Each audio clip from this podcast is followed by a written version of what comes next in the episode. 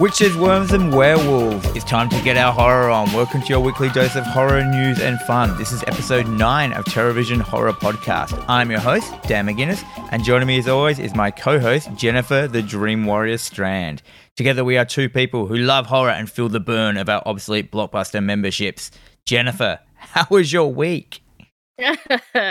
I've been like crook, but not crook enough to stay home. But also I've been living this eternal week and a half long hangover. So everything is continuously spinning. I am tired as shit, but I'm not actually sick. So is it that's, from, that's it, my week. Is it a hangover from drinking? I don't drink. Oh, that's not right. For a long time anyway. So I no, know. It's just been... Yeah, because you bought that bottle of Shivers Regal he- over here, and I've drank it two- over two times now and rebought it for you. Very good. No, I, I, it must just be a seasonal thing or just be feeling a bit run down. I probably need to eat a banana or something. I don't know. Uh, I'm not going to do that, but we'll see.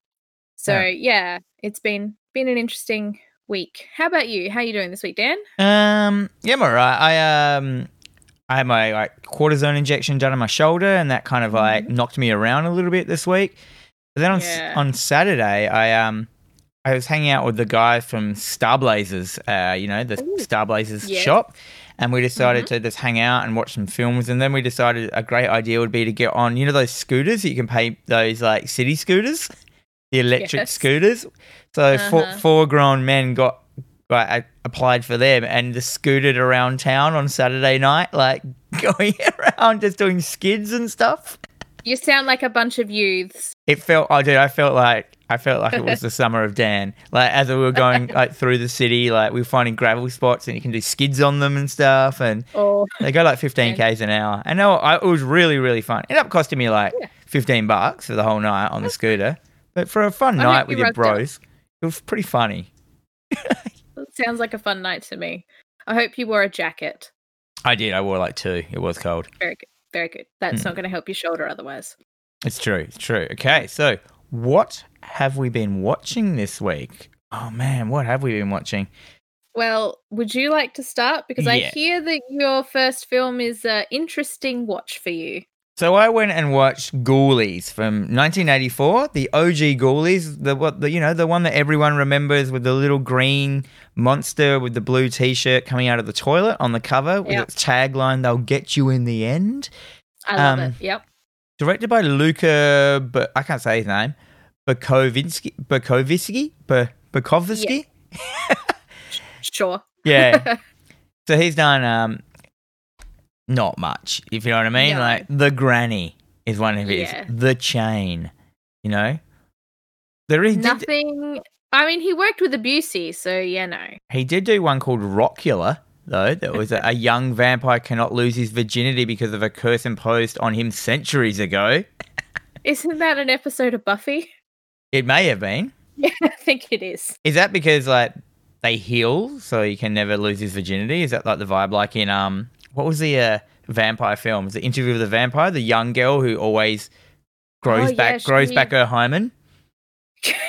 I think she grew back her hair, but yeah, the the same theory could probably work for the hymen and the hair. Maybe I, think... I and, don't know. Anyhow, anyway, I went. I, I I thought I'll watch a good one. I'm like one from my past that I remember was cool. I'll, I'll watch Ghoulies, and my word, that film isn't as good as I remembered it or visioned it. Um. Mm-hmm. For a start, the ghoulies are hardly in it. Like, sure. they they come up a little bit in there, but yeah, the main the main story of the film is this guy who um his his his father dies or whatever, and he inherits his house, and he um basically gets into like Satanism and brings back like the the the lead satanic leader from the grave, and then that's basically yeah, and then the ghoulies are there.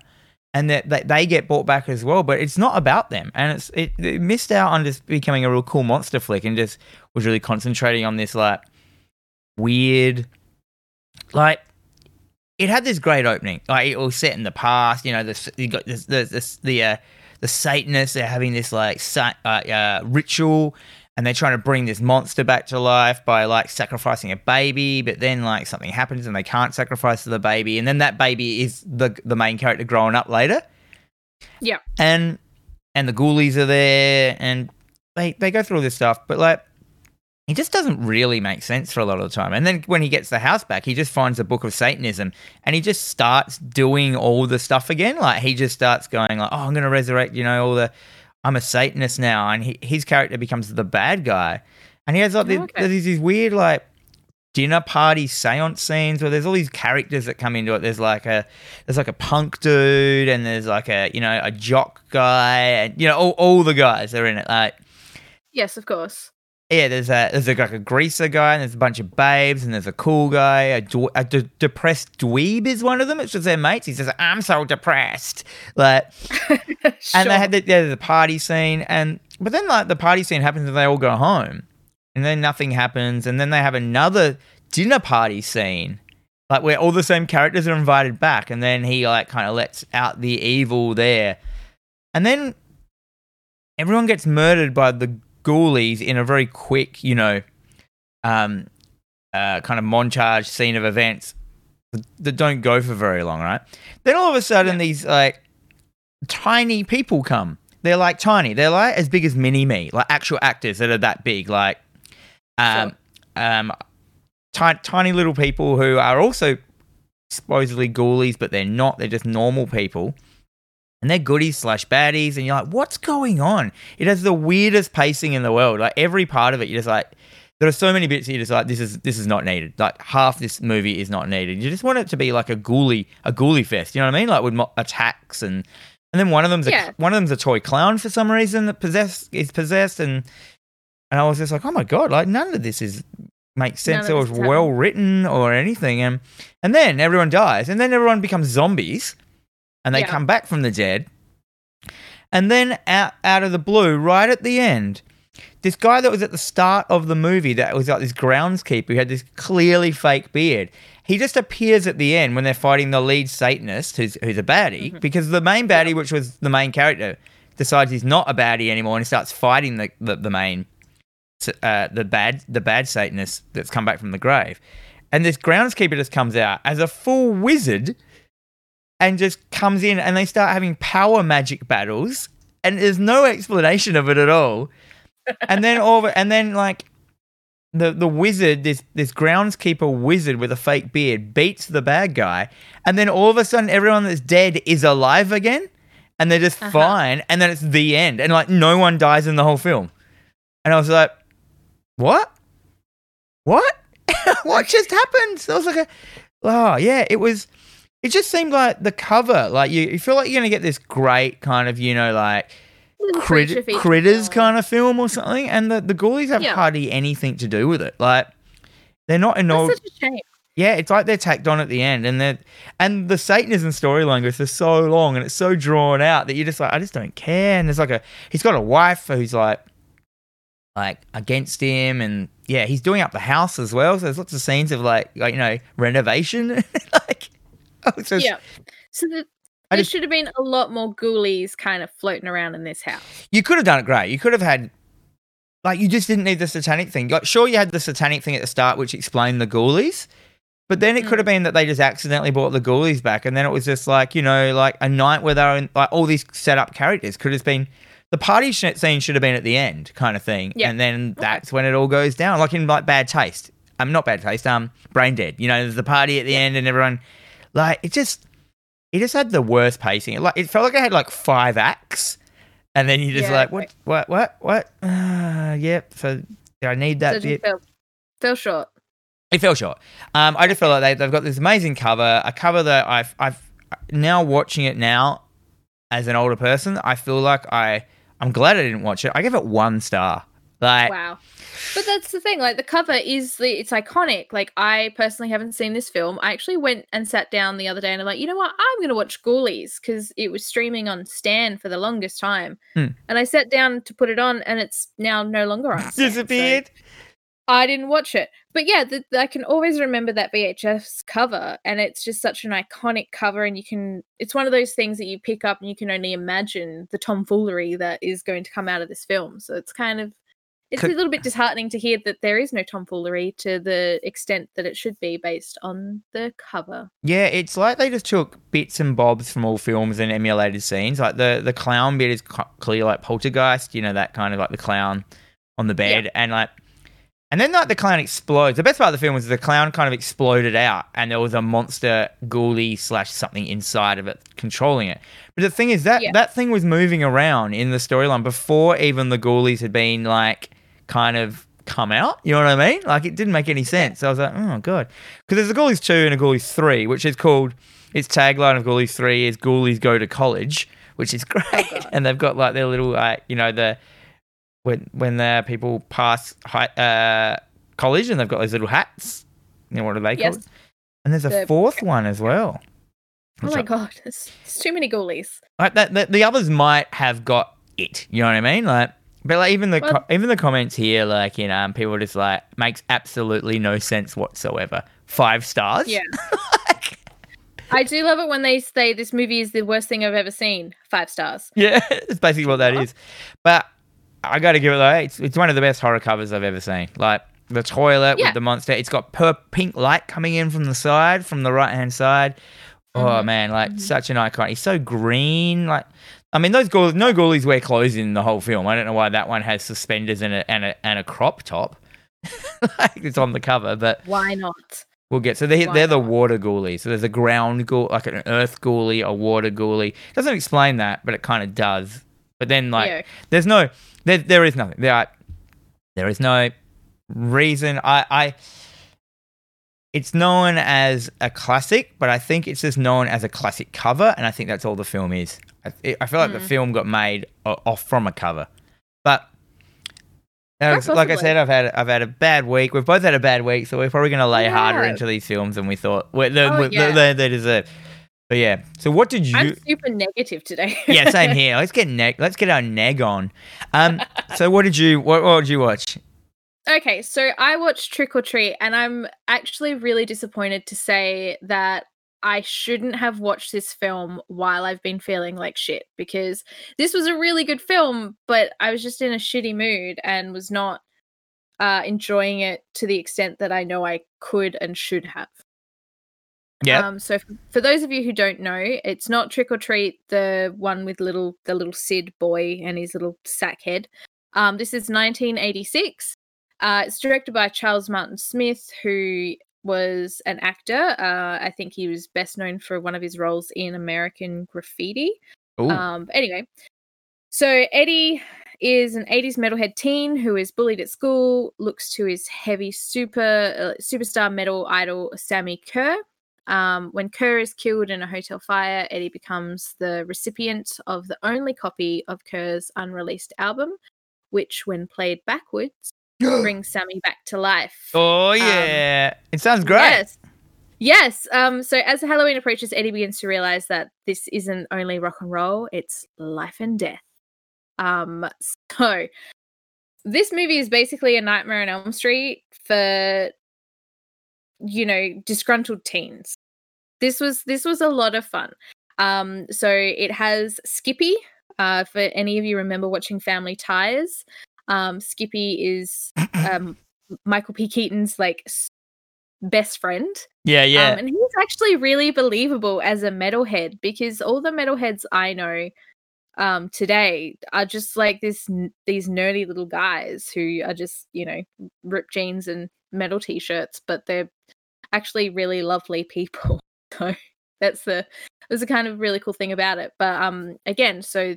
Uh, The this musician comes out of the the stereo. He's, you know, utilizing the electricity around him to sort of attack his victims and it's basically just fuck shit up, because there's no real reason. Like, he's not coming back for any real reason. Like, he was just this really ang- angsty musician. Um. So yeah, like I I thoroughly regret not being able to watch this when I felt a lot better.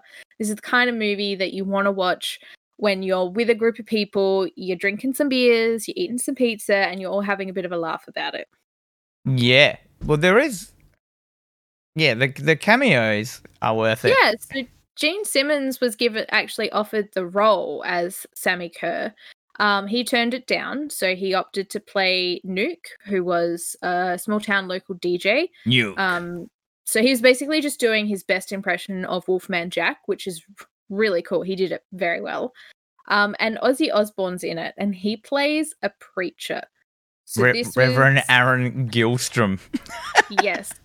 Basically, because this is like peak satanic panic in America, so everyone's just obsessed with metal music and obsessed with like this, you know, falling prey to the, the satanic yes. culture. Oh, the dark um, one. Yeah, so and there's Ozzy Osbourne as this televangelist. They basically, he ad-libbed everything. That's um, pretty tongue-in-cheek, eh? Like, just to have yeah. him at the ultimate, like, as Satan scare to every parent as the Reverend. Yeah. And, like, at no point did they script what he was saying, and you can actually tell. So what he's saying is just really, you know, you, you should love, and we should all love, and don't be horrible, and love and be love, and, yeah, just Satanism, and just being Ozzy Osbourne. Just being um, another episode of the Osbournes. Yes. So um, this is actually a lot of fun. Uh, Fastway did the soundtrack. Um, so if I can recall, Fastway is, like, Uh, I think the guitarist from Motley Crue. How's those names? Like, you got Motley Crue, bloody yeah. and Kiss, Flogging Molly. Is flog- flogging Flogging Molly? I think it's like this. So Fastway was like a super group comprised of different oh. musicians, and I think one of them went on to form Flogging Molly. Um, I loved Flogging so, Molly. Sorry, I loved that band. Yeah, right. Who it, didn't? Fastway rock band members. Yeah. So um, Wasp, the lead singer of Wasp, was actually up for the role of Sammy, and he basically came into it going like, yeah, this is a role I want, like, give it to me, like, I've got my band, like, we're happy to do all the music. And they basically came back to him and said, look, I'm really sorry. Fastway signed on to do the music, but you'll be li- lip syncing to them. And he kind of just went, yeah, fuck you. No, I have a band. Like, I'm not doing that. Yeah, so. I'm not lip syncing another band. Yeah, what's Flogging Molly? Yeah, right. Yeah. Yeah, heaps of, heaps of good. There's been heaps of people in that band, like, through mm. the years. And yeah, what was the film like? Was the gore there? Like, what was what was it about? Um, so it it just sort of like sort of moseyed along in its own little way. Um, Kevin Yeager did the special effects. Um, so when Sammy Kerr kind of came out of the the stereo, he, his face was all sort of mangled and mushed. Um. So yes. like burnt. So it, it did have a very Nightmare on Elm Street vibe to it. And because Kevin Yeager had just come from working on A Nightmare on Elm Street two, you can definitely see how it kind of had a very adverse effect on how he did this film. Mm. Um, as far as like gore wise, I really don't re- like there's nothing absolutely memorable in it. And I don't know if it's just because I was not feeling one hundred percent, but there's nothing that I can directly say, oh man, this one scene he did like this one thing and it fucked this guy up. Like it's it's just not there for me right now. It just wasn't there. Like yeah, nothing nothing no. stood out in it. But yeah, it was it was a bit of a slow burn film, as most films are in the eighties. Like I don't think the filmmaking was one hundred percent there. I mean, this was Charles Martin Smith's first film. Um, he also then went on to direct Air Bud, so... Yeah, the dog one that plays basketball. Yeah. Oh, yeah. Now we're talking. So, yeah. But, I mean, like again, I would definitely want to go back and revisit this film, and I really hope to do so when I'm feeling better, and then I'm going to come back and be like, okay, I rewatched this, and I'm either going to sit there and be like, this is really good for this, this, this, and this reason, or I'll sit there and be like, no, no, no, it was pretty bad. Yeah. Yeah, I'm going to try and... So. I'm going to try and... Uh... get back into the high spirits again from now on in the episode. Like, I, I, I shit on the Ghoulies, but the Ghoulies were worth a good shit on. But um, I'm gonna try and have a have yeah. a have that have the yeah right. So yeah, I went on to like um I as I said I just watched the Ghoulies and it was bad, so I thought I need to cleanse myself. I need to put yep. on something on that I know I'm gonna like. So I watched Freddy's Dead: The Final Nightmare, or nice. Nightmare on Elm Street six, or whatever you want to call yep. it, from nineteen ninety-one. Um, mm-hmm. You know, by Wes Craven. um, straight away, put it on, and within probably ten seconds, it is already better than Ghoulies. The opening, the opening words of this film. So there's it doesn't have a traditional horror opening, you know, where there's like the credits and a, and a long thing. It just has this uh, quote come up, which is uh, a philosopher. I can't remember the quote, like on screen, uh, of a philosopher. And then it then has another quote, which is "Welcome to Prime Time, Bitch," by a quote oh, yeah. of Freddy Krueger. And then it's cut straight into like a full red screen. And then the words like F R D D Y S D A D like D E A D like smash into the screen, like to write "Freddy's Dead" across it in black letters. And then like and then the final nightmare appears underneath it, and it's just got this eight this. eighties tune is over it. It's going meow, and it's and then just cuts straight into the film. And I'm just, I was just like, oh my god! And I like rewound it and watched it like four times. That opening bit, it's like the perfect conglomeration of like the hottest title, the hottest like you know music like of all time. And so is this the one where Dokken does the soundtrack? Dokken, I'm not Dokken. sure. It does, it has a very like. Mm, eighties sound, because it's a nineties film, but it clearly has a, a a real early nineties, late eighties soundtrack. Um, yeah. Okay.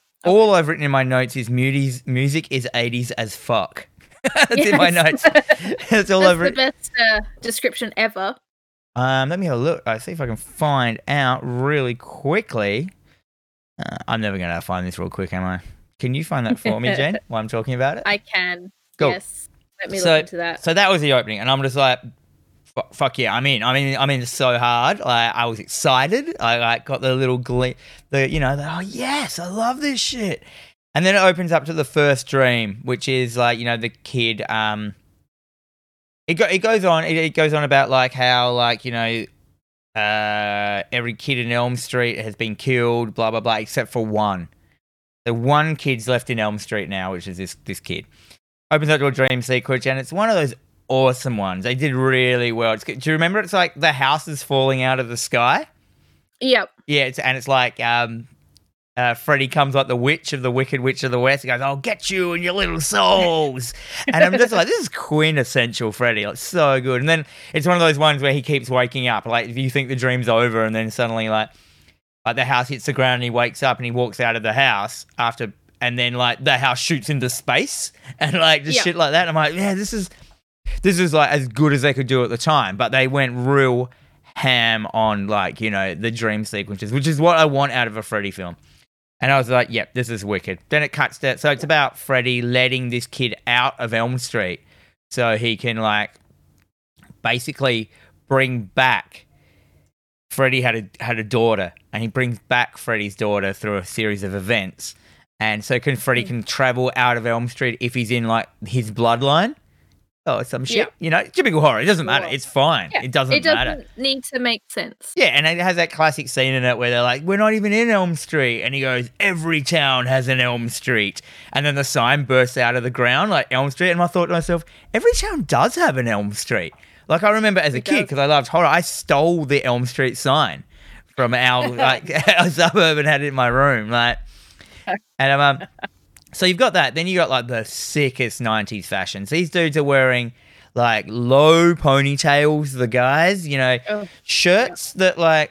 So he's got a t-shirt with an unbuttoned sh- loud shirt on, but the the unbuttoned uh-huh. loud shirt is tucked into his pants and it's not done up and shit like that. And oh. I'm just like, this is sick. This is so good. That sounds hot. Yeah. Yep. Um, it's what every lesbian wears now. So basically, I assume. Uh, and then you got some great deaths, some really good Freddy's deaths. You got the one with the guy's got the hearing aid, and um, mm-hmm. Freddy like like takes his hearing aid back, like uh, modifies his hearing aid so when he puts it back in, it t- it like grows legs and you know um, holds it's like a bug in the side of his head, and, and it goes up to heaps high. So then Freddy drops all the pins, you know, out of like the sky. So when the pin hits the ground, it's like super loud to him. And these really yeah. elongated death scenes that are so good. And then eventually, and then Freddy gets like the, um, because he's so sensitive to sound, Freddy gets like a blackboard and like, and he's running his fingers along a, his claw hand on a blackboard, which he just pulls out of nowhere. But it's so campily acted and it's so good. Like when Freddy's like pulling up the, uh, the, the, the, um, the blackboard, he's going like, ooh. ah, and all this shit. And it's just like, oh, man, it's so good. And then you got the great, the video game death where the kid who's smoking weed gets pulled into the the T V. And that looks wicked yeah. in itself. Like, it has all the cartoon come out. And yeah. it's just like, oh, man, this is so good. And then when he, and then you think, oh, that's it, he's dead. But then it goes this whole video game sequence. And it's just all these, it's just like a nin- massive, like, weird Nintendo ad. Because Freddy's like, no, nah, I'm playing with power. And like he goes, you forgot about the power glove. And it's like the, the Freddy glove as the power glove and stuff. And it's just yeah. like, oh, man, this is so good. And it's like the shittest graphics in the world. And there's a bit in it where, like, Freddy looks at the screen. He's like, whoa, great graphics. I'm like, this is so good. Like, I love it. And there's all of them. Like, every death scene's in it. There's, like, the one where uh, the kid, like, falls out of the sky onto a pit of um spikes. And um, yep. well, they're holding him in real life. And it's got all that stuff where, like, the bodies react in real life to what's happening in the dream. And all the holes appear in him and stuff. And it's just like, this is sick. This is such quintessential Nightmare on Elm Street. And I'd forgotten how good Freddy's Dead was. I, I remember, didn't remember it being that good, but I reckon mm. it's my my I reckon my favorite is now Nightmare three, mm-hmm. and then probably like Freddy's Dead, and then we, we, New Nightmare, like, okay. and, and then the others you can just you can just roll a dice and decide which ones Whatever, you like. Wherever. Sure, I haven't seen this film in many, many, many, many years, so I'm probably due for a, a rewatch. Oh, you definitely just, just watch that. You have to post up on Facebook that hot opening as well. That just like that ten seconds on onto our Facebook yeah. would be so good. And I'll then. When it's not already wicked enough, you get to see Freddy's past, him as a human, and you get to go into his um, shed where he killed children, and you see all the other Freddy gloves that he had. Like, you had, oh. there's ones with claws, there's ones with, like, razor, you know, razor blades on it. There's, like, about yeah. twelve versions of the Freddy glove that you didn't know existed, and it just so happens that the one he took in was just the one he had, and so that's the one he stuck with. Like, yeah. So I was like da- down with that. And then if that's not good enough, you get the whole thing of like the three D glasses thing at the end. Do you remember that? I don't. So when um you went in to see this in the cinema, which I remember, you got a pair of three D glasses, but the film wasn't in three D. But at the end, when she's going in to fight him, they go, in the three D world, anything can be a weapon.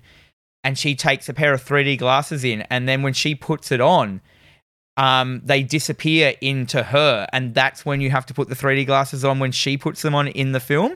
Like, and then when, when at the end when she's fighting in the dream sequence, it's three D to make it seem more like like you're watching it actually in three D to make it seem like you're in a dream. And I'm like, that's so cool.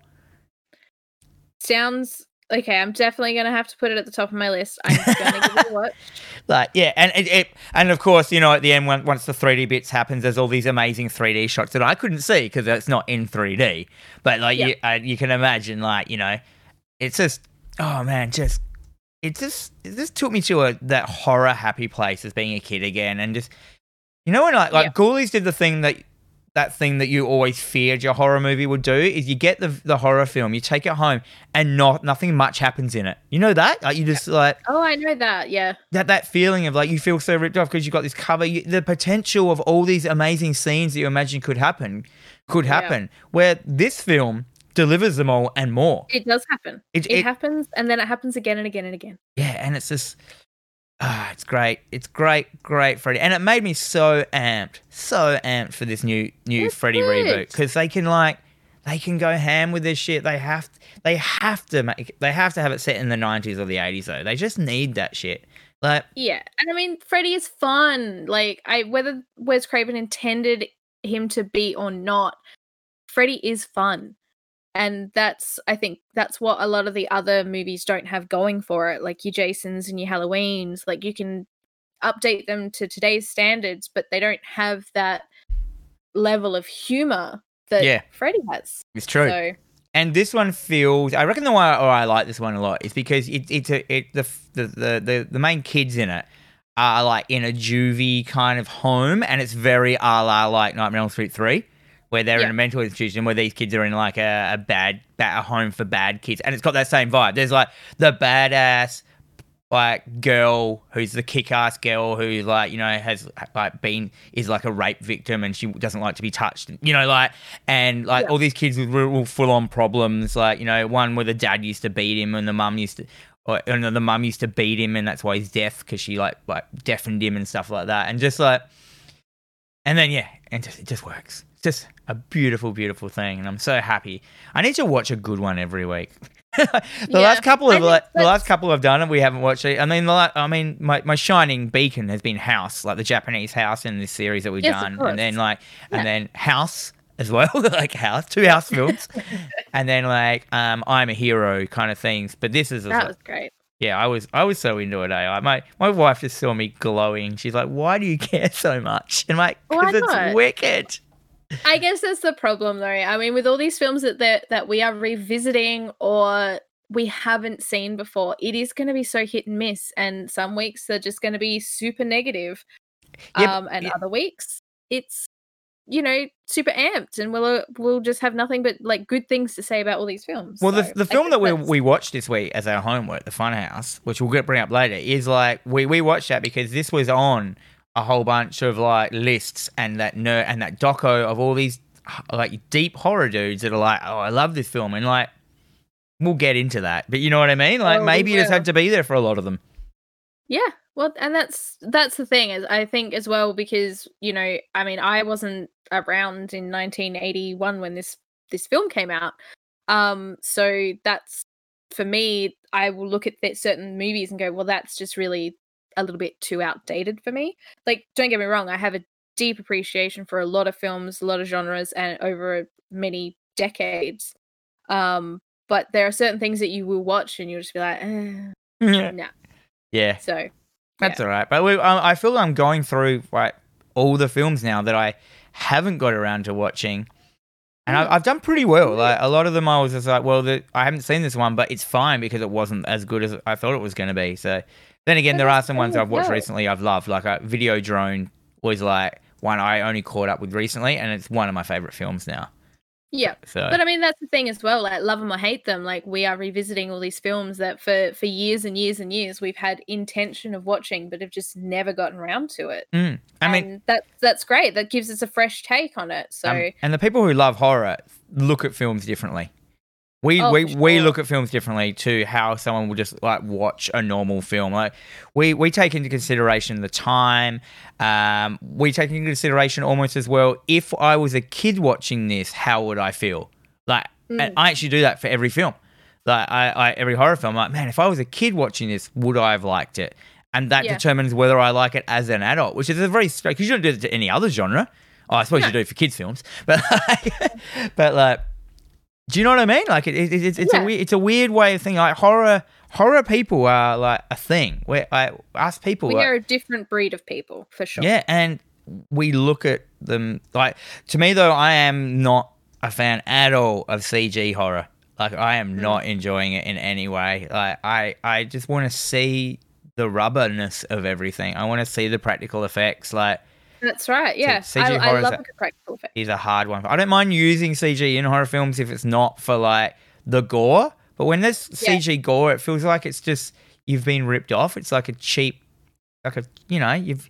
It's, it's true. I mean, take It Chapter two, for instance. So um, one of the the scenes that I felt really let the movie down was the scene where she's in the old apartment building with the little old lady. Oh, yeah, and the, the then she big, just comes, big lady. Like, running out with the titty slopping, and it's just this, it just looked like this C G mess, and that for me just sort of let the film, like it took the film down like an extra notch for me. Yeah, well, and, but, but then you look at stuff within the same, like, yeah, I, I know what you mean, like just a full yeah. C G like monster or scene is just watching a cartoon. Like you just, yeah. Do you know like what I mean? I feel like, that you had the budget, you could have done something spectacular. Yeah, like have an old lady in prosthetics running, use C G to elongate her arms, so you know it looks yeah. weird, and have just make her bigger with C G, and that yeah. would look heaps more weird. like, yeah, exactly, exactly. So I, I do love practical effects, C G where C G is warranted. Like sometimes you just can't recreate a face splitting open or something. I mean, a lot of the time you get Tom Savini. He can do whatever the fuck he wants because he's just Tom Savini. And he yeah, like, do it. Yeah, there were some shots like in um in Dusk Till Dawn, like when yeah. the bit where the kid um kills his dad with the, the water bomb. Like he mm. throws like a holy water water bomb on his dad, and it's like the whole half of his face melts, like half of his head, and it's just a massive rubber. You know, it's it's just a made up m- m- uh, like a mannequin or whatever, and it turns around, but it's all animatronic and it's all bleeding, and it looks so good, and it never will not look good because it no, is real. And that's the thing as well. So you look at all these films. So like take for instance, uh, you know, Body Melt, which is an Australian melt movie. That none of that's C G I. None of that is C G I. Um, Street Trash. None of that is C G I. That's all practical effects. I think, I think you're missing out on mentioning Society. Society. yeah. I apologize that the Society was not the first movie. Don't be a butthead, Jen. Clearly being a butthead, but there was no C G I then. They did an amazing job. And that's what I like about these films, because they utilize a lot of goo. No one's utilizing a lot of goo nowadays. Yeah, goo, man. Like so that I think adding, you've got your practical effects, and okay, well this this looks a bit fake. What are we gonna do? Just add some goo. Just add yeah, goo. Yeah. It'll make everything better. Yeah, add goo, add liquid, like and shininess, yeah. like just. And that's why Evil Dead One I think went really good as well, because everything was wet and gross and had like crap all over it, and like that, yeah. that that that hides any prosthetic. Like you put you put slop on shit. Like even like what this uh film is, this podcast is named after, Terror Vision, the movie in Terror Vision, like. That monster in that looks amazing because it is covered in slime constantly. Like, it is. And if that didn't have that slime on it, it would just look like a dry mess. It would look like a nasty dry mess. Exactly. Anyhow, anyhow, what was your se- what was your second film, Jen? Oh, Dan. Oh I, shit! You had a, a palate cleanser film. I had a film that was so terrible. I went. To, I it was so bad. It was good. I hated it, then I loved it, then I hated it, and I spent maybe a solid twenty minutes ranting about it. To whom? Um, the cat? No, to my lovely wife, um, who I convinced uh, to watch it with me. I'm like, you're going to love it. It's like, here's the premise. Uh, okay, so here is the premise. Uh, to celebrate their graduation, the teenagers... Wait, you haven't said what it's called yet. Oh, I'm so sorry. Fuck. It is called, this train wreck of a film is called Aqua Slash. Aqua Slash. Aqua Slash. twenty nineteen? Oh, my God. I, uh, words. Okay. Uh, so a group of teenagers from their high school have organized an eighties themed party at an old water park. Uh, my first question, who has a graduation at a water park? What do you mean? Well, you're a bunch Didn't of eighteen-year-olds. No, I think I've been to one water park in my life. Is it Magic Mountain? Want... It was. I've I had never been on the water slides at Magic Mountain, ever. Yo, that is have you been on a water slide before ever? I have. Yes, yes. Okay. There used to be one where I grew up, and but you're not just uh, a total th- fucking waste of human. I wouldn't, you know, make that argument too soon. I always had that thing. Um, I always had that thing whenever someone said like, "Oh man, if you had heaps of money, what would you do?" And I, my answer was always like, "I just have it that in my house. You'd have to get around on water slides, like, because like, you sure. know, it's the, the most indulgent way to travel is a water slide." Is it? Yeah. Uh, okay. Fair enough. Fair enough. I look forward to you winning the lotto.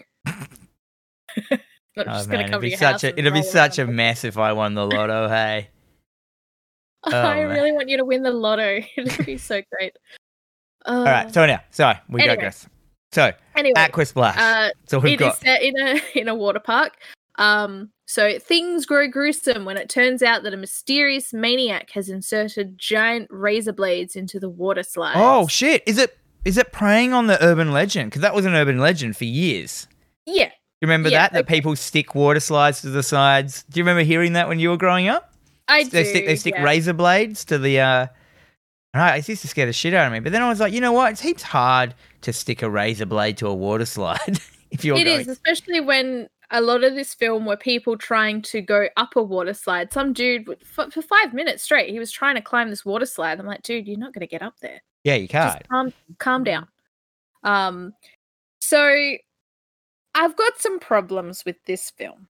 Yeah. First of all, I'm pretty certain that the gentleman who made it, um, whose name is Renaud Gauthier? What's his name? Uh, you want me to read it? Where is it? Renaud Gauthier, whose only other directing credit is Discopath. Which I don't know what that is. I don't know what that is. It's set in a disco. Um, so at any given moment, this film could have just turned into a porno. There oh, really? was so much gratuitous sex, nudity, snorting cocaine off of women's boobs, um, just general, you know, oh, this girl that works at the park, she chooses every guy at graduation because apparently a lot of people are graduating at this water park. I don't know why. And they're like, every year she picks one dude and she fucks them and turns them into a man. Uh-huh. Oh, gross. But, yeah. Um, the story is paper thin. It's basically they threw the script into a pool and whatever he fished out, he just sort of threw together in a mishmash of nothing was happening, but also a lot of partying and just being gross was happening. So is the only thing that kills people blades on a water slide? Yes. And, and people keep going down the water slide? So, yes, people do keep going down the water slide because they can't hear the fact that someone's like, please don't go down the water slide, people have died. But after now, after they've gone down and the first person comes out dead, they're yep. just not going to go down it. Well, they and can't then it's see, the end apparently. of the film. They're too high to see what's happening down below. Um, so everything that happens in this film happens in the last fifteen minutes. So I posted the trailer yesterday. Um, for those of you who have not watched it yet, now's the time to go back because the trailer basically just gives it away. This is what happens in the film. You know, they put the blades through. I mean, don't get me wrong, when it happened, like I went from I hate this film, this is the worst piece of shit I've ever watched in my life, to this is amazing, I want more of it. So was it just the gore in one moment? Was it a really good gore scene? Is that the only thing holding the whole film together? Is yeah, it, does it they was. had one idea as well, and that's the idea they had, but they just stuck an hour and a half they, before it? Yeah, they basically, the film's not even that long. It's like an hour and ten minutes. So a lot of nothing, like a lot of nudity and sex happens. A lot of drugs happen. A lot of really terrible dialogue. Some kid finds a Walkman in the sand and it has nothing to do with the story, but then it does, but it also doesn't. There's a, a strange dude in a male crop top, which mm. I think that They're we back. need to bring back the male crop top. They had, need to be back. They are back. Have you, You've seen it. Like they're back in oh. gyms. Gyms, uh, like the males are back in the crop tops. That doesn't, no, that doesn't count. It's, so only, this guy who it's only a matter of time. Crop, it's only a matter of time. You know that every I mean, fashion is di- dictated by gym fashion. And you know what? I'm going to call it out now.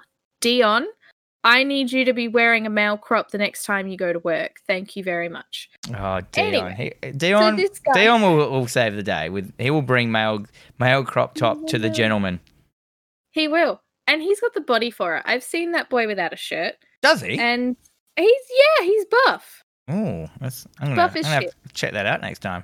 People don't know who we're talking about. It's just one of uh, Jen's workmates. Yeah, he's a lovely guy. Um, but this this young lad, he's he's wearing a male crop top and he's got the worst Goku wig I have ever seen. I don't know why his hair is that way. Is it a wig? Is, is it definitely it a wig? It looks like a wig. I need to find a picture. I need to post the picture. And then we can all discuss this because it's terrible. Oh, yeah. And super unnecessary. I found one of the whole cast. Oh, yeah, yeah, yeah. That guy with the black like, spike. Wow, they, yeah. it, it look, the, the cast, right, just looks like a school photo. It is a bunch of no-name people. Yeah. Um, so there, there's a, a, a group of musicians that are there. They're all dressed in black. The whole film, all dressed in black. Uh, when they're wearing their bathing suits, they're all black. Don't know why. Um, they start playing, because it's obviously an eighties theme, they're playing their eighties music and they're butchering it. It's disgusting and I hated it. Uh, pretty certainly out at the T V at one stage. Um, but yeah, so just going back to the one and only good thing about this film is the water slide scene and just how bloody and gory and practical effects were used in this. So what happened? Uh, do they just go down and just gore comes out the other end? Basically. Or do you well, see they, them they do, getting hurt? You you do. So the it's basically like two swords have been like crisscrossed through this water slide. Right, you can see so that. That's in the, actually in like it's the, it's, it's, in it's the, the thumbnail of the video as well. Yeah. So that three girls are going down at once, and you know the first girl goes through and she's just in like four pieces, and then the other girl sort of she gets kind of stuck halfway through, but half her body's also fallen out. And then the poor girl behind her is like kind of stuck in it, but she's screaming and crying because you know she's still alive and she can't get her out or around. And then more people start coming down the slide. But the thing, the problem again is there was no imagination to this. They're like, you know what would be really cool? If we just did this. This would look great. There were three water slides. They only used one slide to do this one scene, and they drag that scene out for as long as they can. Yeah, right. That's what I was just saying. It just so, doesn't seem like very threatening, because once like you kill one person with the water slide, or a, a, a, even a couple of people, once the people come down the bottom, that's just the end of the day. You know what I mean? Like, it's just like, oh, no, like, it's just like a well, show. They, it's like more like a show. It's like a movie about a show ride that goes wrong. As if yeah, it's, like, so but it's not they sentient. They get around it. Is it sentient? One of the lifeguards, sorry. Is it sentient? The water slide? No, no, no. It's not sentient. It, that would have been a better better story. I would have been okay with that. Um, because they don't explain necessarily to a decent point what's happening, why this is a thing, but like thirty years to the day someone died, and you know now it's like, oh, is someone seeking revenge? Yeah, is it? No. I don't know, but oh. yeah so they they get around it because the um you know they're at the top and they're like, oh hey, lifeguard down the bottom, can people get through? And of course he's fallen off the bloody chair after he's seen half a girl's torso come out of the slide. So he's not answering his little walkie, and they're like, okay, I guess we can let everyone else go down. Keep going. Yeah, right. So All I right. do not know how this film got five point two on I M D B. Let's move on. Let's move on to homework.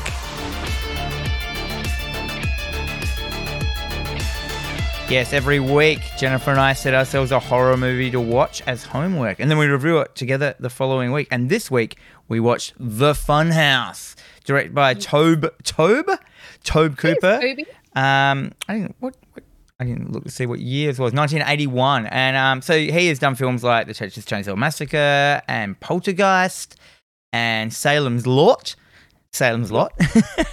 And we decided, well, there's some pretty great films, so let's let's check out The Funhouse. People keep talking about this Funhouse film. And, yeah, Jen, what did you think? I hated it. I'm so sorry. I'm such a negative Nancy today. I didn't like it. I was so bored. So, for those who want to know the story, the story is um, a bunch of... Uh, a, a, a, two couples go to a fun fair, and they go, hey, I heard that our, our mate stayed in the fun house all night after the place had closed. Let's do that. And I'm like, e- why? Okay, cool. And sure. They're just using it as a spot so they can bang next to each other, um, yep. which you could do anywhere. Yep. Um, it doesn't look comfortable or anything. So you know, they stay in this fun house, and, of course, the people who run the fun house are – horrible people, and it just turns into like a, a night survival kind of um, story. What's weird, I thought, straight away, is it opens with a shower scene that, um, and you've written the same notes here as well. It's very, um, very psycho. It's like, it is a direct ripoff of Halloween. You know, the P O V shot. Yep. And he goes and he puts the mask on, and then he's walking in the mask to his sister who's in the shower. But also, what ten-year-old boy is okay with walking in while his naked sister is in the shower? The thing is, it shows full frontal nudity of this girl's boobs, and I thought it she does. was like ten years old. No, yeah, wait, no, she... I thought she was like twelve, and I'm like, oh my god! And then my wife's like, well, back then they had different laws, and she wasn't. I looked up; she's twenty-one in the film, and I'm yeah. like, oh wow! Like she's they've just chosen this super young-looking actress, which made me feel awkward as fuck straight away. I was just like, oh, mm-hmm. Anyhow, she stresses at this little brother for playing a he plays a prank on her, like makes out to stab her in the shower with a rubber knife, and she like stresses at him like, you're a, you're a dickhead, and like I'm gonna get you back and all this stuff, and then The brother, though, is amazing. He is basically an exact clone of Dustin from Stranger Things. Did you notice that? Yeah. Like yes, he, I did. He dressed exactly the same. His hair was the same. He was just – and I'm like, did Stranger Things – like, could it be they homaged this character? Because he's pretty similar. Like, I think so. Like, I mean, everything in the eighties was homaged by Stranger Things, so who can really say? But, yeah, one hundred percent I'm like, hey, that's Dustin. Yeah. That's cool. Um, so the the main characters I thought were the worst characters in the world. Uh, the, so there's um, the main girl and her boyfriend, and then her, the main girl's friend and her boyfriend. These Can were... I also point out that they were on a first date. This girl was on a first date with a guy, and then, you know, they're making out in the funhouse, and her top's off. She That's what happens on a first date. Yeah, she got yeah. her boobs out a lot, the main character. She did. And then the other one, the, the other girl didn't. Mm. He probably thought. Anyhow, they get locked in this funhouse, and then um, they witness a murder in the funhouse where one of the carnies murders one of the other carnies or some stuff. Yeah, and um, which later on you find out that he is like a hideously disfigured man who looks like a bat. Yes, yeah. He's got like three noses. He did have three noses. I was impressed with the three noses. What did you yeah. think of him? I loved it. But again, like this was, he was done by, uh, uh, was it Rick Baker? So Rick Baker, who did Videodrome, he did An American Werewolf in London, and he did the Thriller video, the Michael Jackson Thriller video. Um, I really liked the the effect. And can I just point out that he was covered in goo? Yeah, yeah, he did have a lot of... It, it, there were bits where there was like snot coming out his nose and stuff as yeah. well. When it revealed his face... Because he has a ma- he has a Frankenstein mask on for half the film, which I thought was kind of weird yeah. and cool. And when they yeah. reveal his face, I actually yelled out, "Jesus Christ!" when I saw it. It was like, so I was expecting you like a, a, a Jason Voorhees under there or a Toxic Avenger, you know, with an eye or yeah. whatever. Yeah. But when it was like this absolutely non-human yet sc- screaming fucking chud of a man, and I was just like. And I was like, oh, Jesus fucking Christ, that's hor- that's terrifying. Yeah. Oh, yeah. And the fact he's like a sexual predator as well. Like, was he, though? We... Like, I think he was just a little bit upset that, and maybe a little bit embarrassed that, you know, he just. Yeah, I suppose. There is a scene that you see him getting wanked off. Mm-hmm. And it just happens very, very quickly. I know, and, and he gets paid out about it, and that's why he murders the lady, because he came too quick right. in the wank-off. Yeah. yeah, and he paid her one hundred dollars for something that lasted like two seconds, so I'd be pretty pissed off too if I was a deformed being. Yeah, I know, that yeah. had one hundred bucks to burn. Yeah, but, right? Fuck uh, you. One of the other things I noticed is the main girl in it, she did a whole bunch of shots where she just stared at shit for ages, and there was no she reason did. for her to stare. Like, really like, long shots where it's like, uh, yeah, was just it, looking. It wasn't even setting her up for anything in particular. She was just no. staring up. It was like they were trying to uh, they were trying to build like a suspense, or that there's something like she can sense something's not right about this place. And yeah, stuff. but th- no, they and, didn't even. And then also we forgot to mention as well, like the main the boy. The little brother, he sneaks to the fun uh, to the, the carnal because he wants to go. So he's there independent, and he kind of susses out that his brother, his his sister is locked in the funhouse, and he spends half the film trying to get her out. But then he has an opportunity. His parents come and pick him up, and he has an opportunity to say like they're in there, and it has like an overlay of her like getting angry at him from the start, so he doesn't say anything. So he just leaves her there to get revenge, like yeah, to kill his sister. Thought, like- You know, he spent all this time, like, you know, banging on the doors, trying to open the doors, is like trying to get into the car, and just, he just can't, like, can't get to her. And then he's obviously he's caught by one of the carnies, and they call his parents. His parents come and get. I'm pretty certain that his mum was a bit of a shit mum as well. Yeah, like, yeah, she, she said just, something really she strange. She was drunk. Yeah, yeah, she like said it, really strange lines, like, like, yeah, like she's super disappointed in her daughter, yeah, and there's no reason to be disappointed in her. Yeah, so I'm I'm guessing like this kid had the opportunity to be like, oh look, she's in there, but he then was just thinking about all the horrible things that she'd said, and he's like, no, nah, you can suffer. I'm gonna go home. because it um it, it labels her in the write up that she, rebellious teen Amy, and I'm like, she didn't seem very rebellious, eh? No. If anything, she was like, I don't think it's a good idea if we go and stay in the funhouse. Like, why are we doing that? Once again, you know? Why would you? But what I did like, the opening credits to this were quite cool. Do you remember that was just yes. all the funhouse, like, um, so when you go, you go to like the show or uh, the, the the fair, and you have those like horror rides that have those animatronic, you know, monsters. And it was just all them shot on a black screen, just with the credits coming up, just one at a time. And I thought that was really cool. I was like, yeah, yeah I, I was really into those. Like, that was that was some that was some good um thing. And um, well, I mean, a lot of the props, some of the props used, so like the ventriloquist dummy that's in the little boy's room, um, it belonged to Shari Lewis. Like, they borrowed a lot of stuff from Shari Lewis, who, if anyone is old enough to remember, she was the ventriloquist from from Lamb Chops. Oh, that that sheep. Yeah. Oh, nice. Yeah, so this late, I like. I was like, is she a horror fan? I had to look it up because I would have been like more impressed. Was she? Her, but no, no, she just had no. She just had all this stuff, and the producers were friends with her, and they're like, yeah, you can borrow my stuff. Well, that's cool. Apparently, as well, like uh, Tobe Hooper reused heaps of like the uh, the props when he did Billy Idol's uh, music video "Dancing with Myself," and I looked it up, and you can see like the animatronic. Um, Yeah, like things from the Funhouse, just in the film clip, just in the background. We love buddy yeah. old Billy Idol, like cruising along. I mean, a lot of that stuff as well, like all the animatronic stuff. Uh, I think Tobe Hooper uh, acquired it for, and he ended up just buying it for the film, and I think he just kept it. So, well, a lot of that stuff you could reuse in like other films oh, and sure. stuff like that. But um, the big thing that blew my mind is when I was looking into it is that Tobe Hooper actually turned down. Um, Steven Spielberg, when Steven Spielberg asked him if he wanted to, to direct E T, and he goes, no, sorry, I want to direct The Funhouse instead. So, uh, but I'm then, really I mean, like. Sorry to say, but you made the wrong choice. I know. But, well, but again, yep. E T wouldn't be E T if it was directed by Tobe Hooper. Hooper. Oh, imagine, imagine what it would have been.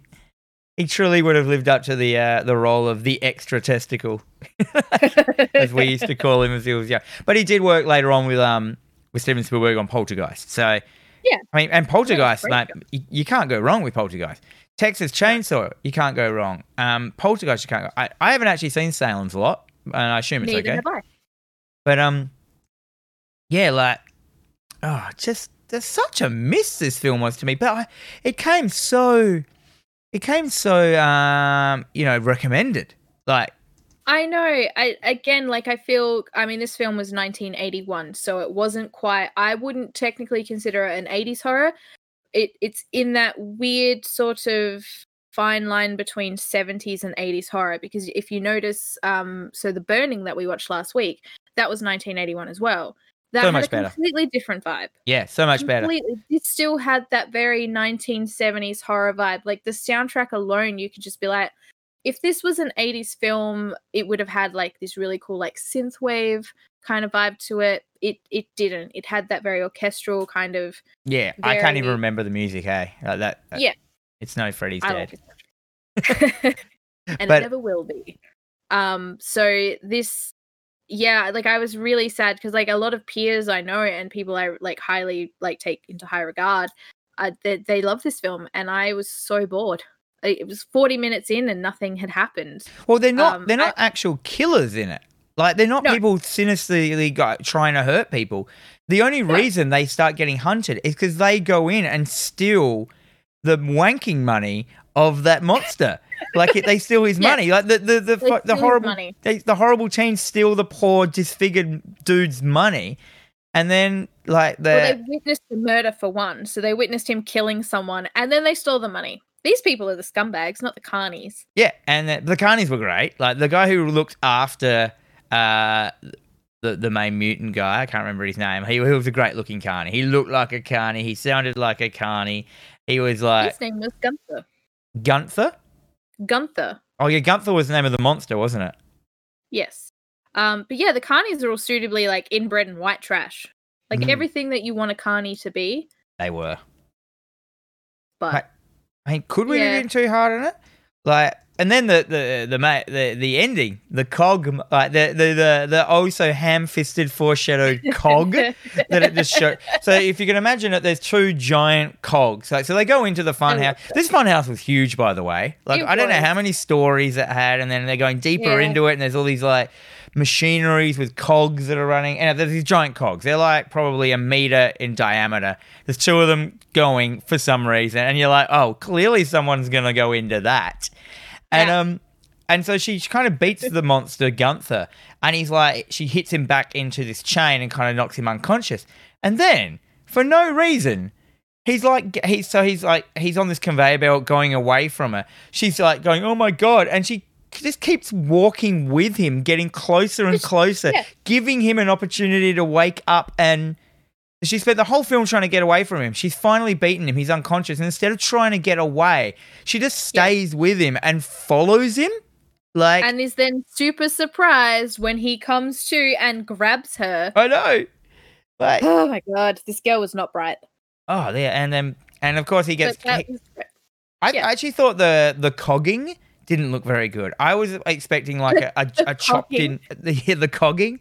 I thought there was going to be a chopped in half or something like that, and it ended up just being just being screaming for like four hundred minutes. Like, yeah, he, he went into basket case level of screaming. Biel, um, Biel, Biel. Yeah, he did. Actually, he did. He was very basket case in the fact he was a mutant. He was a normal yes. person, and all he could do was scream. Yeah, screams and grunts. And I loved that bit where he was in the cog, and it was clearly one of those things where, okay, practical effects, not a huge budget, because he he fit very well, very comfortably between those cogs and was kind of just sort of stuck in there like, oh. Uh. But there was no um, blood. No, he didn't get crushed. He wasn't chopped in half. He wasn't like, he was just there. The cogs were still turning as well, I'm pretty certain. Um, so sure. Um, yeah. that, but because at the point where, um, she's, there was just such a long time between the fight scene between the main carny and the boyfriend. Yeah. To when the coggening happens was such a long time. And I just sort of sat there, and for me to sort of stop what I'm watching and I'm looking at my phone, I'm like, okay, I'm just gonna go, gonna go get a drink. Like nothing's happening. I'm really bored.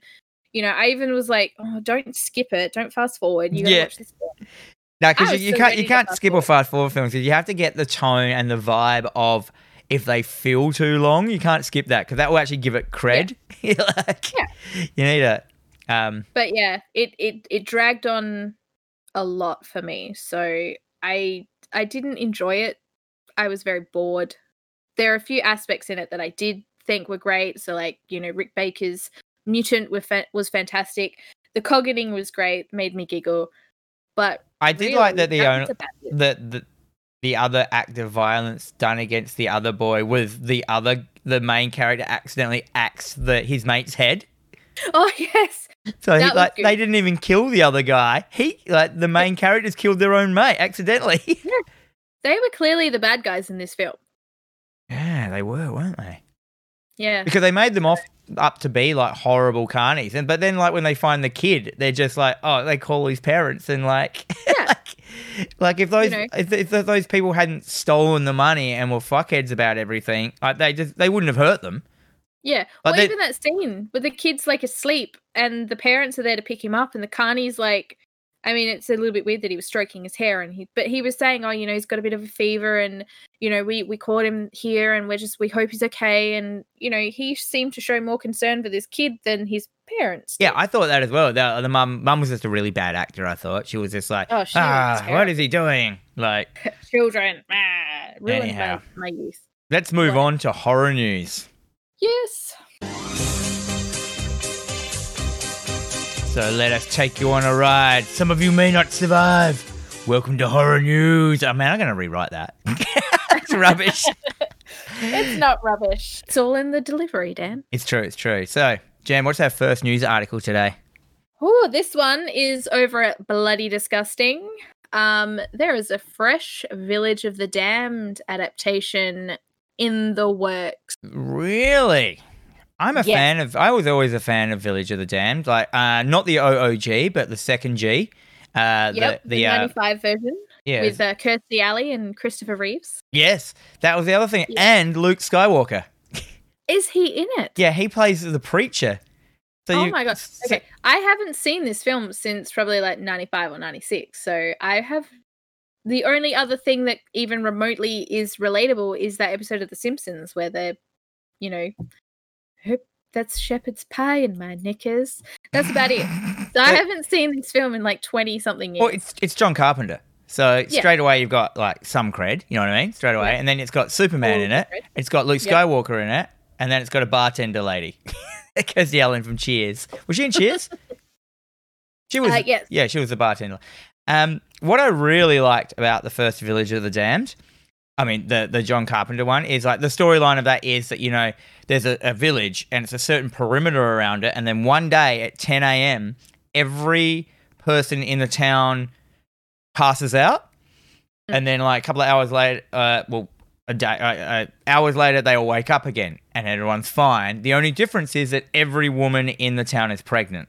Which is cool in itself. That's just the great opening. But what I really liked about that is I reckon what John Carpenter put into it is they showed like everyone passed out in this town, and they were, but then it showed someone who was cooking a barbecue and they'd fallen face first into the barbecue and it was just their cooking, like glorious. And it was so good. It was such a good idea. It's just like yeah, if everyone does pass out in the world, there will be people that die. You know what I mean? Like yeah, like you know people that are cooking, people that are standing in front of a, a wood chipper. Like, are you in a bath? You're if you're in the bath, you go in it. You're dead. You're dead. Sorry. You're dry.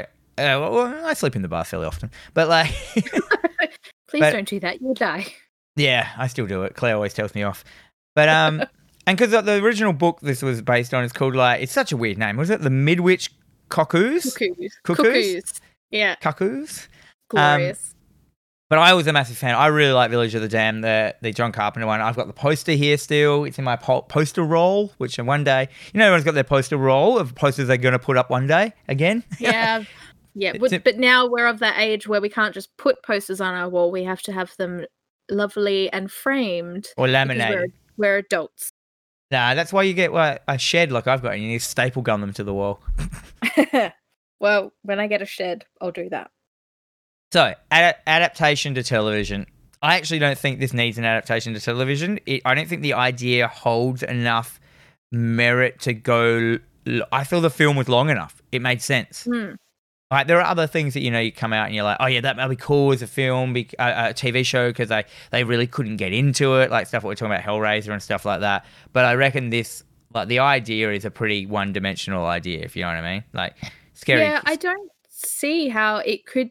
be a, a T V show, like... Well, I it, just... It's just going to hit all the same notes that the film did, but there's just going to be a lot of extra just town stuff in between. And a lot yeah. of escapes, you know what I mean? As in, like, ooh, that kid nearly saw me do something, you know what I mean? Like, yeah. And there'll be a couple I mean, of failed is... attempts to stop them, maybe, you know what I mean? Like, stuff I'm like, it doesn't matter. Don't need it. Yeah. No. I mean, the, the fact that this is set in a sleepy English village... It does not bode well for a T V series because... Heartbeat. That went for years and years and years and is probably still going. Mm. My mum loves Heartbeat. Oh, That's and, all I know. And then, yeah, the other... Um, oh, yeah, we actually didn't say what it's about. So, yeah, the women, like, um, they pass out, they all wake up pregnant, all the yeah. babies are born, and they're all born with this white hair and they all have, like, a hive mind. Yeah. And uh, they end up having, like, I think they've got E S P as well. So, like, they can do some pa- – they've got a power or something. Yeah, and then, they got um, power. And, yeah, so it's basically like a, an evil kid movie. And um, mm. and then I was like, what other evil kids movie? So there's lots of evil kid movies, but what evil mm. groups of kids? And I couldn't – I could only think of two. Um, So I, I got The Brood, which is a – Oh, yes. Is that Cronenberg? That is Cronenberg. The Brood uh, and then yep. Children of the Corn. Yes. Obviously, as a group of kids, yeah. and this, and I couldn't think of another one anymore. There's heaps of one-off kids, like you know, like The Exorcist and Pet Sematary, and you know, all these Annabelle films and stuff like that. And hang on, was Annabelle? A, no, that was a doll. That was a doll. Yeah. Uh, um, yeah. But yeah, there's okay. not many groups of children.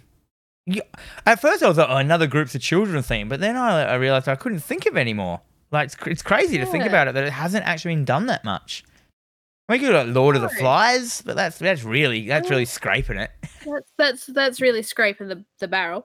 Um, yeah, okay, that's a that's an interesting topic of conversation for anyone to put their two cents in.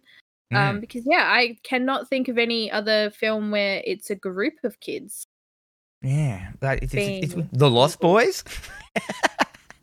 I mean, they were yeah. they were dashing teenagers, and they were vampires. Um, now cropped up too. I mean, if there was a, a film where there was a bunch of like preschoolers that were all vampires, that, that'd be fine. But yeah, that's just not like. I mean, The Brood is kind of like that. They're fucking weird. Mm. But um, okay. yeah. Anyhow, what do you think? Um, I don't think it could be a T V series. Like you, you would need someone. Yeah, I don't know. I think it would be okay as a movie, like another remake of a movie. But I think as a T V series, I mean, unless it's, it couldn't be any longer than, you know, six it's, episodes. It says it's eight. That is too many episodes. That is too many. What are you doing? Especially if they're like those forty-five minute episodes that everything is these days. Yes. Like, or an hour. Like, like eight hours just, of watching, like hiding from children. That somebody. No, just bring back the telly movie. Just make it four hours long, two episodes. You're done. You're done. Yeah. Yeah, I'm a, I'm a fan of a British six six episodes, spaced, yeah. stuff like that. But um, it's, anyway. It's the perfect amount of episodes. That way, there's no lollygagging. You're not, you know, messing around, just stretching out the story. Just get it over and done with, and move on. Lollygagging. Now that's a word.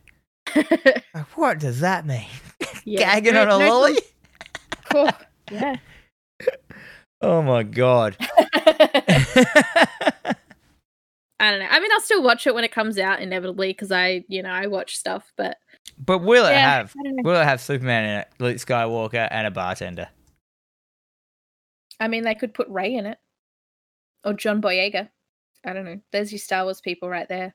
Yeah, Rey. But that, they, there you go as well. Like all the, I mean, children are pretty creepy, so that your kids are covered. Like you could just chuck any kid in there. That's fine. You're gonna have to add a new com- a layer of complexity in it. I mean, they had like the. The vibe of um, uh, like aliens and stuff like that in it and stuff like spoilers. Yeah. Of, of a film that's a thousand years old. Um, it is. It you know. When was The Village of the Damned? When did that come out? I mean, nineteen ninety-five, the... and then nineteen sixty was the original one. So uh, yeah, you guys have had a long enough time. If you don't know what it is, then which if you look at the nineteen sixty trailer, it's pretty much Children exactly the same. Ooh, I just played yeah. it a little bit.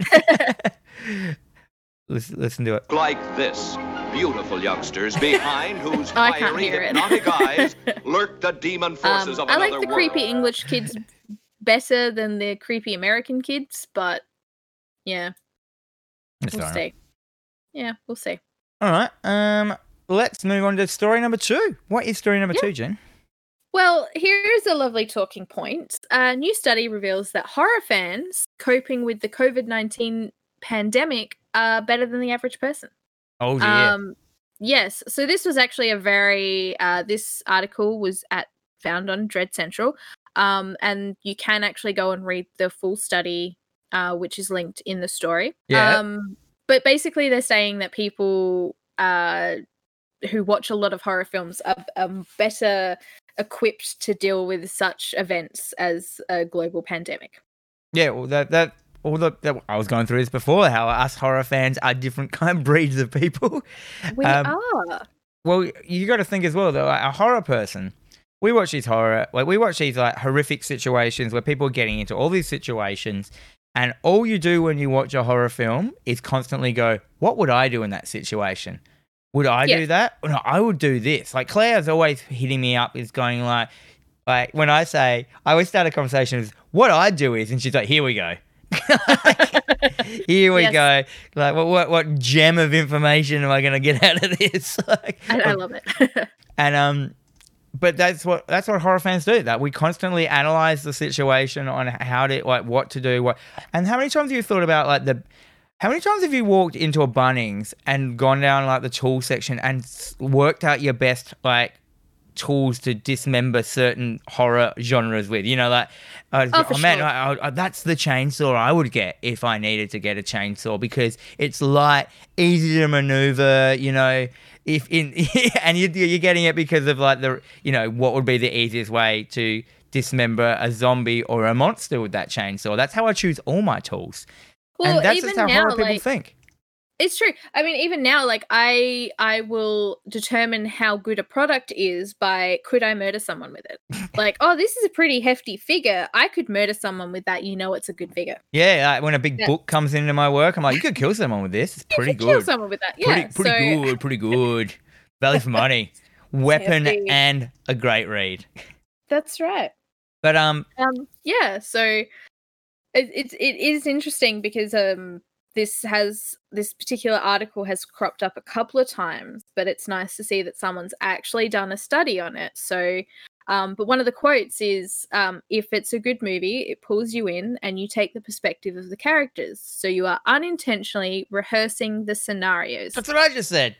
What you just said. We think people are learning vicariously. It's like, with the exception of the toilet paper shortage, they pretty much knew what to buy. You've seen it a hundred times in the movies, so it doesn't catch you off guard so much. Exactly. Right. We've already gone over the COVID pandemic in our minds a thousand times, and this is just an easier version of it because there aren't actually any zombies.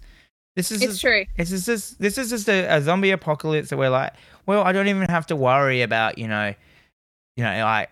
certain weapons and stuff like that. All I had to worry about was toilet paper. And um exactly. And people would But shop. I mean, as well, like they were talking about people, um it was an article that cropped up a few few years ago. They were uh, about people who have who suffer anxiety and depression, who generally watch horror movies as a form of escapism, and um you know, it, it kind of calms people down, which I think is very relevant and a very interesting sort of take on it as well. So, um, yeah, it's nice to see. It's such a weird vibe, horror fans, horror film movies. I, I, I lightly was getting into this just coincidentally at the start of the show, and just like mm. that whole fan base of horror people are just so so rad, so so loving of the the craft of. Of, of like their idols that make these films, and you know they follow it's these true. actresses and actors and spe- I mean special effects. Like there's not many other film genres where you, that people follow the special effects artists. Like it's yeah a lot like, as Tom, well. Like Tom Savini is a household name. Like I think even if you're not hugely into horror, most people know who Tom Savini is. I mean, he was on The Simpsons for for Christ's sakes. Like you know they they put him in an episode of The Simpsons as himself. So. Mm. You know you've made it when you're on The Simpsons. I mean, I mean, us horror people were ready for COVID, but then, I mean, today the other horror story was that uh, uh, Kanye's running for president officially. Did you know that? That scares me. That's that's crazy. I, I I just I'm done with people because that is the silliest thing I've ever heard. So was Trump. It's true. As from what I understood, someone was saying because like I I can't read. These things like I, I have a limit where I'm not allowed to consume any more new media because get angry. I get I get frustrated. Yeah. And then I get ranty and then I'm not pleasant to be around apparently. Oh. Um but from what I understand, his votes are gonna go to Trump.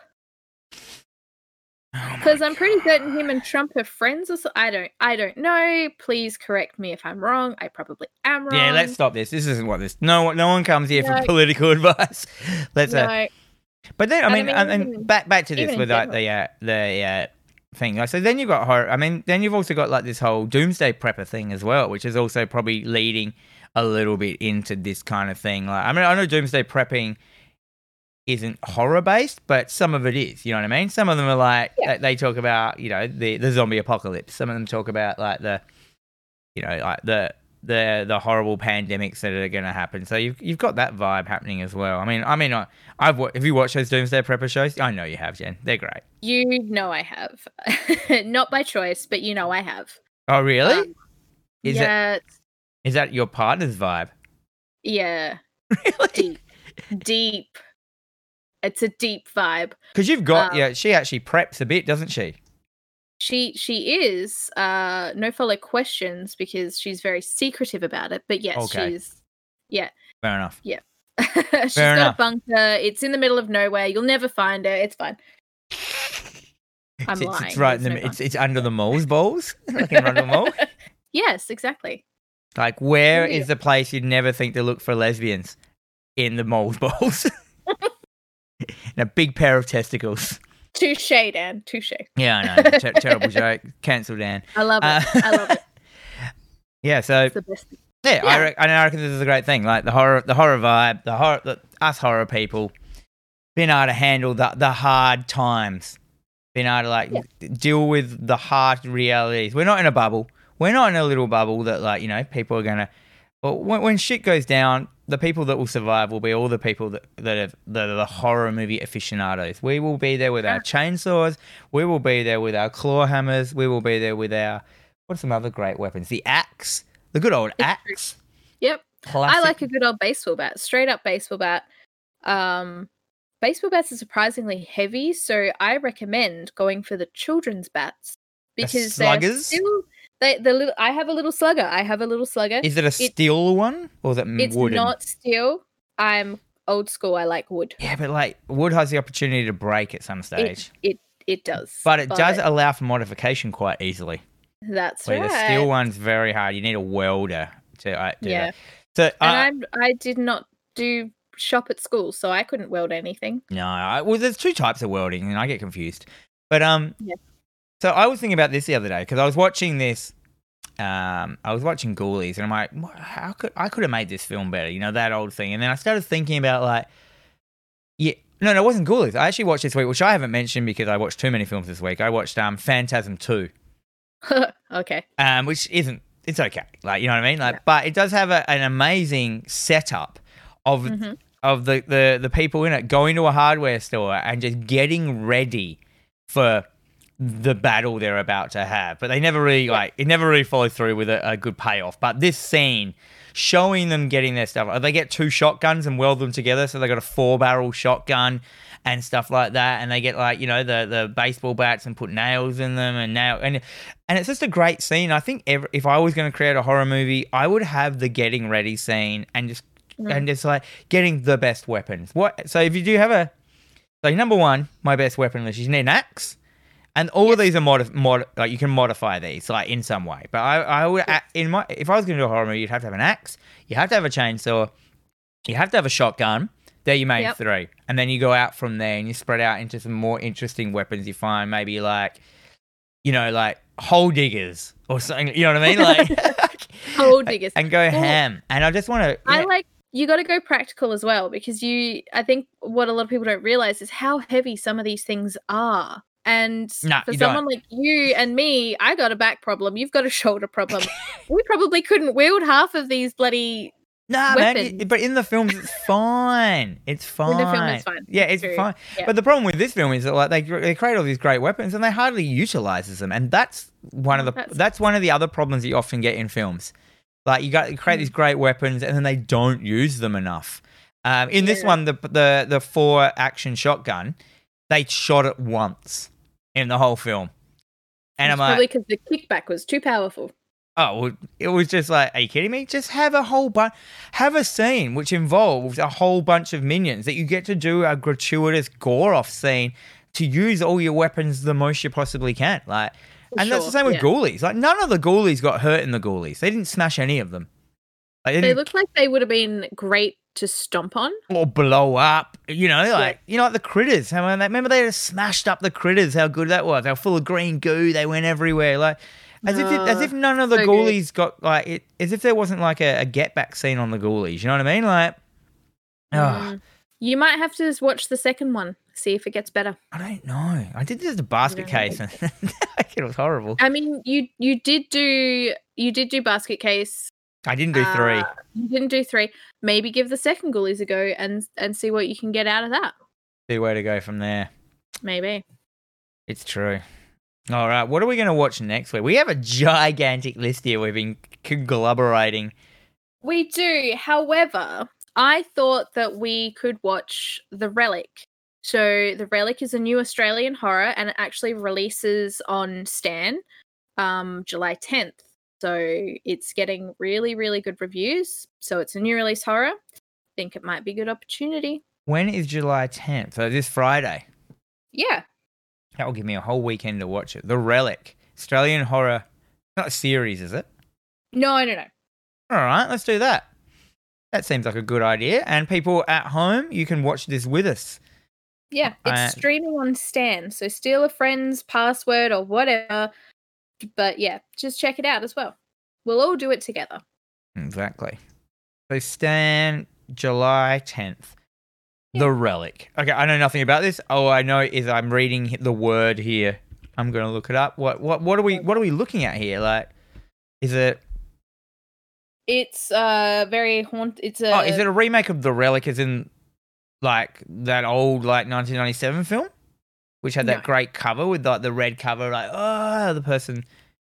Are you no. sure? Because that was yeah. a horror. Yeah. Okay. No, this is like a haunted house kind of thing. So it's a mother, daughter, and granddaughter situation. So oh, they go yeah. to look after the grandmother, who's you know a bit.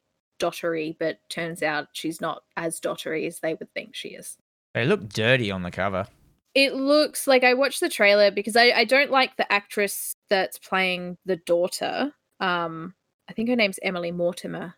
It, that's probably not who I'm thinking of, but the girl that's in The Relic, yeah, I don't like her. It is. Okay, it, it is Emily Mortimer. Mortimer's like a pretty good name for a horror like, a horror actress. It is.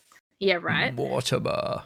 So when the trailer popped up a few weeks back, I was like, nah, I don't like her. I don't want to watch this a film with her in it. Um, but then did, I actually watched the trailer and I just thought, shit, yeah, I got to watch this. This so looks this, great. This film to me is uh, fully a horror movie I would kind of usually avoid. Like it just doesn't yes. look like there's a monster in it at all.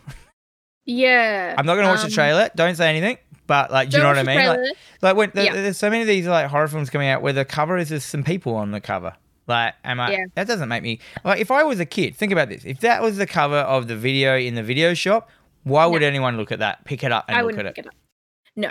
And I think no, that's I why a lot of people forget that these days. But they don't need to do that now because I think, I yeah, mean, it's still yeah, there because the, the thumbnail, the thumbnail on the Netflix app or whatever, that's going to help you decide whether you're going to watch this film or not. Um, True. I mean, yeah, the trailers the, come up these days automatically and stuff as well. Autoplay trailers. Yeah. Pretty much. Um, but yeah, I don't know. I think this one could be a good one. All of the reviews that I've seen, and I've not read a lot of them, like I've sort of skimmed, um, but everyone's kind of said that this is really good. So nice, nice, nice. All right, yeah. let's do it. So yeah, but a little bit of housekeeping. So we have been Terror Vision Horror Podcast. You can catch us on all streaming services across the globe. And if you like what you've heard today, please leave a comment, you know, follow us and leave us leave us a star rating or a thumbs up, whatever uh, podcast service you're using. Just just give, just help us out a little bit. We're a, we're a new podcast, so we need all the help we can get. And if you do like what you hear, give us a help. Give us a hand, mate. Um, tell we, your friends. Tell your friends. Tell, tell your wife. Tell your kids. Um, we also have a YouTube channel, so go over there and follow us over on YouTube if you prefer to listen to your podcast on YouTube, which I found out a, a lot of people like doing. Which is a yeah. strange thing to me. So we have a, a, a video, a V O D version of this that goes up um, every Tuesday, and yeah, it's just the same show but like with a, a background. So yeah. go over there if you like that. Please follow us, give us a, a, a thumbs up, and leave us a comment over there. Um, we also have a TerrorVision um, Instagram, which is TerrorVision Pod at at TerrorVision Pod. We also have a um, an email. Send us an email, TerrorVisionPod at gmail dot com. We will answer it. Maybe. we uh, will. Have you got any housekeeping, personal housekeeping, Jen? I don't. No personal housekeeping. Not this, this week. This week. Well, I um, if you like hearing my opinions about stuff, I also have a video game podcast um over on YouTube called Hack the Dino, where I'm a co-host over there. Uh, three of us, um, me, Ben Rosenthal, and Floppy Starrick, and Braden Dixon. That's the four of us. Uh, go through the week in video game news over there, and we also do some live streaming and stuff like that, so go check that out over on YouTube. And if you like that as well, please follow, thumb, comment, all those things help us out so much more than anything else does in this day and age. The whole world is just real. Have you noticed that the whole world now relies on just thumbs up and comments? Yeah. Uh, the comments push your, your stuff so far. It's ridiculous. Yeah, the amount um, of times I'm like, please like and subscribe, tell your friends and family.